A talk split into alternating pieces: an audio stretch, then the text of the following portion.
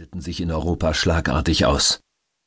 Anfangs wurden in Papiermühlen Pflanzenfasern so lange mit wasserbetriebenen Hammerwerken geschlagen, bis sich eine dünnflüssige Masse ergab, die auf flachen Sieben aufgefangen, getrocknet und zu Büttenpapier geglättet wurde.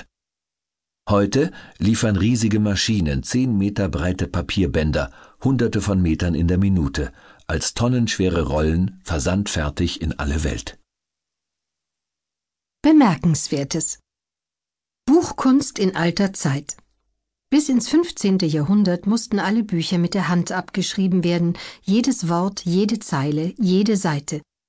Je kunstvoller sie geschrieben wurden, desto kostbarer waren sie. Für eine sauber kopierte Bibel war gut und gern ein Bauerngut einzutauschen. Ein Schreiber in einer solchen Schreiberstube, häufig ein Mönch im Kloster, schrieb Monate, manchmal jahrelang an einem einzigen Buch.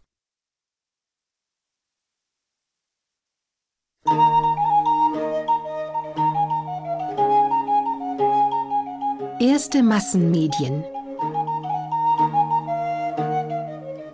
Wer bis ins fünfzehnte Jahrhundert ein Buch drucken wollte, der musste für jede Buchseite aus einer Holztafel den Text spiegelverkehrt, wie bei einem Stempel, herausschneiden und konnte dann erst die Seite drucken.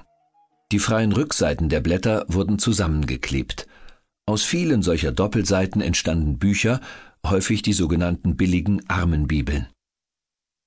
Johannes Gutenberg erfand um vierzehnhundertfünfzig nach Christus den Buchdruck mit beweglichen Lettern, Buchstaben. Er goss aus Blei für jeden Buchstaben des Alphabets viele kleine Stempel. Diese beweglichen Lettern ließen sich zu Worten und Zeilen, zu kleinen und großen Seiten, zu jedem beliebigen Text zusammensetzen und drucken. Gutenberg musste viel Geld leihen, kaufte Metall für Tausende von Lettern, eine Druckerpresse und Werkzeug, schließlich Pergament und Papier für den Druck. Er wollte eine Bibel drucken. Sie würde seine Erfindung schlagartig berühmt machen. Kaum war seine Erfindung druckreif, verlangte sein Gläubiger Geld und Zinsen zurück. Damit stand Gutenbergs Druckerwerkstatt vor dem Bankrott. Doch der Nachruhm, die erste Bibel mit beweglichen Lettern gedruckt zu haben, ist Gutenberg geblieben. Das fünfzehnte Jahrhundert wird als Beginn der Neuzeit angesehen. Das ist neben der Entdeckung Amerikas durch Christoph Kolumbus auch Johannes Gutenberg und seiner Erfindung des Buchdrucks zuzuschreiben. Überall gründeten sich Papiermühlen, die ihr Papier jeweils mit einem eigenen Wasserzeichen versahen, und Druckereien.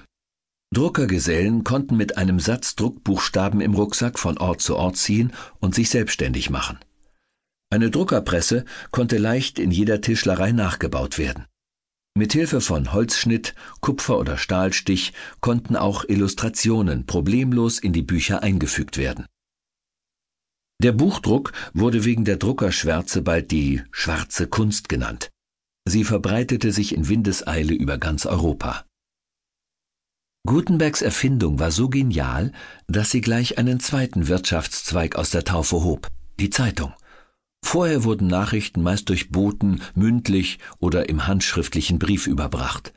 Mit dem Letterndruck ließen sich schnell und in großer Zahl Einblattdrucke herstellen. Im Jahr sechzehnhundertneun erschienen in Wolfenbüttel und Straßburg die ersten Wochenzeitungen, sechzehnhundertfünfzig in Leipzig die erste Tageszeitung. Zeitungen unterscheiden sich von anderen Druckerzeugnissen durch vier Eigenschaften. Sie sind, wie Bücher, öffentlich zugänglich, zum Beispiel am Kiosk, zeitnah, aktuell, erscheinen regelmäßig, periodisch und ihr Inhalt ist vielfältig, universal. Daraufhin zog auch die Drucktechnik nach. achtzehnhundertzwölf entstand die erste dampfbetriebene Schnellpresse.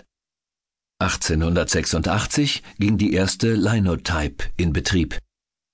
Der Schriftsetzer musste nicht mehr jeden einzelnen Buchstaben aus dem Setzkasten nehmen und so Wörter und Sätze für den Druck zusammensetzen. Er saß jetzt vor einer großen Schreibmaschine und tippte den Text ein.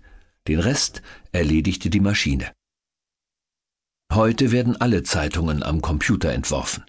Im Lasersatz belichtet ein Laserstrahl einen Film, der dann als Druckvorlage dient. Und in mehr als hundert Meter langen Rotationspressen läuft das Papier auf der einen Seite ein. Am anderen Ende kommen die vollständigen Zeitungen.